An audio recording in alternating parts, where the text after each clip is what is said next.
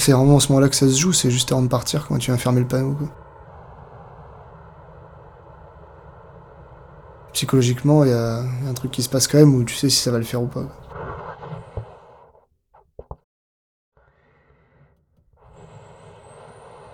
normalement, il n'y a pas de gens claustro, donc ça pose pas de problème. J'ai connu des gens qui l'étaient et qui s'en rendaient compte au dernier moment. Parce qu'en fin de compte, tant que les panneaux sont ouverts, les, gars, ça leur faisait rien.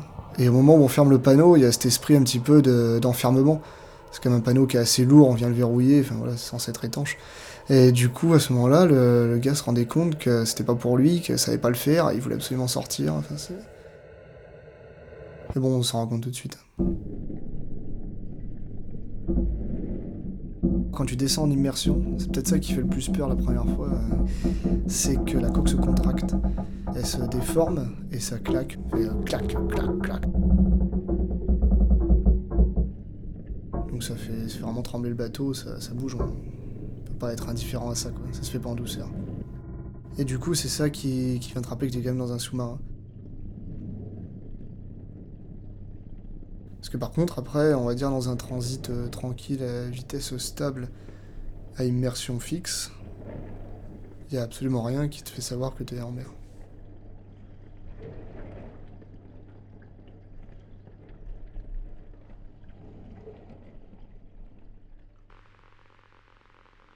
L'intérieur, c'est un tube qui est pas forcément très large. Plus tu descends vers le bas du sous-marin, soit ligne de flottaison, plus tu es dans les locaux techniques plus tu montes au-dessus de la ligne de flottaison, et plus tu es dans les locaux euh, à but opérationnel. L'arrière, euh, c'est tout ce qui est propulsion machine, et l'avant, c'est euh, les locaux vie, les chambres. On est neuf dans la, mienne. On a une petite douche à l'entrée, c'est une des deux douches du bord. Et après, on est par étage de trois, les uns au-dessus des autres. Je peux vaguement relever la tête. On se retrouve avec pas mal de temps libre, étonnamment. Soit on peut le passer à s'ennuyer et à subir, et là ça devient une mission euh, très très éprouvante. Surtout qu'après tu commences à réfléchir, à te dire voilà, je suis loin de ma famille, machin, enfin c'est pas évident. Ou alors euh, il y a une bonne ambiance, des trucs qui sont mis en place, des activités, et là le temps passe vite et ça fait une bonne mission.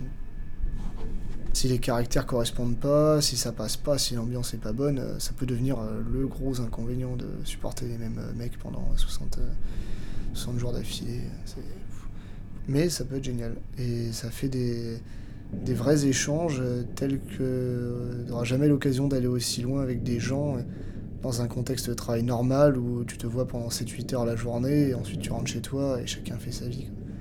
Ça peut être très intéressant, ça peut être le truc le plus intéressant.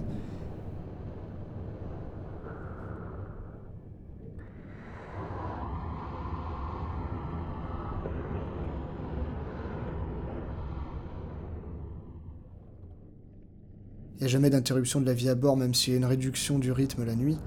Il se passe quand même toujours des choses. Ce qui fait qu'il y a en permanence de l'activité. Et donc tu apprends à dormir avec euh, des gens qui vivent autour. Et ça, quand tu reviens, c'est choquant.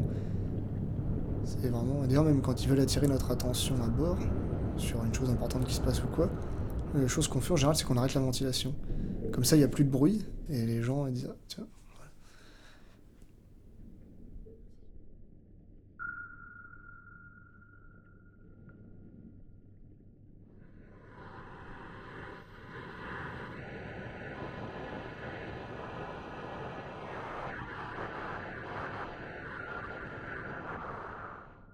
La journée, on a un éclairage euh, jour, on appelle ça, c'est éclairage jaune, tout allumé partout. La nuit, on éteint un maximum de lumière et euh, les zones allumées, on les passe en éclairage rouge pour voir les jours passer, savoir où on en est, garder un, suivi.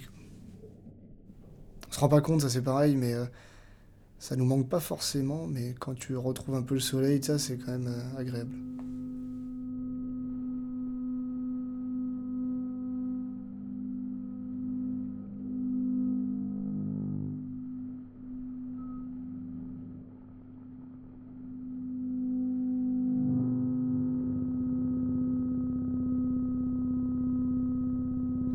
On fait tout, euh, tout avec le sonar. Tout est basé sur l'écoute du bruit environnant. Parce que sous l'eau, on voit que dalle.